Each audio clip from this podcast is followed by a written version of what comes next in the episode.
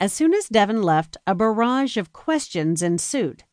Ashley wanted to know everything, from the way he looked to the topics they had discussed during the time she had been in the kitchen. For some reason, Jade considered it to be a private conversation of sorts and felt uncomfortable responding to Ashley's interrogating questions. Although she was well aware that she had no right to feel that way, and that it did not even seem reasonable to feel that way, she couldn't escape the feeling that she actually did feel them. In any case, she did not believe that a woman like Ashley, a materialistic woman born in the lap of luxury who never had a major problem in her life, she even had loving parents, could understand such intricacies as the horror of women caught in the midst of battle, panicked and disoriented.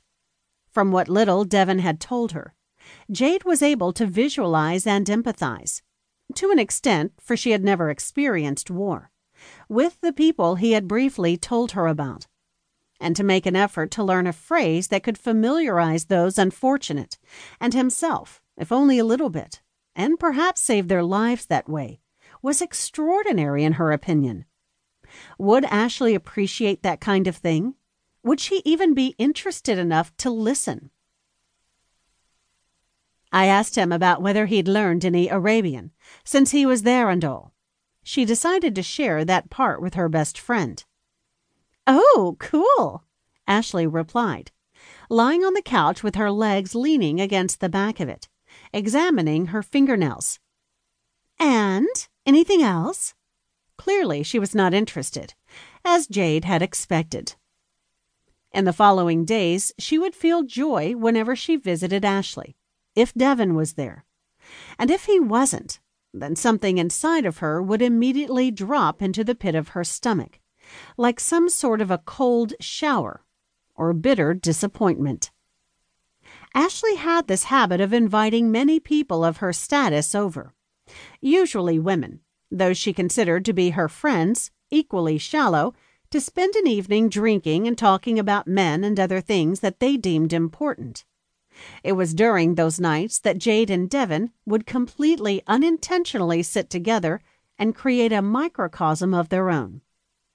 Devon would sometimes teach her those several Arabic phrases that he knew, and she would draw parallels with other languages that she knew. They soon started talking about Middle Eastern culture.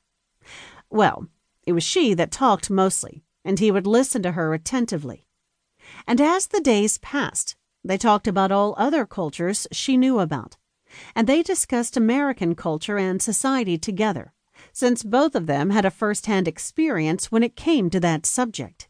She knew something special was beginning to develop between them, but she refused to define it.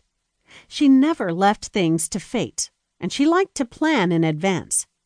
But this time she decided on spontaneity, and it felt amazing.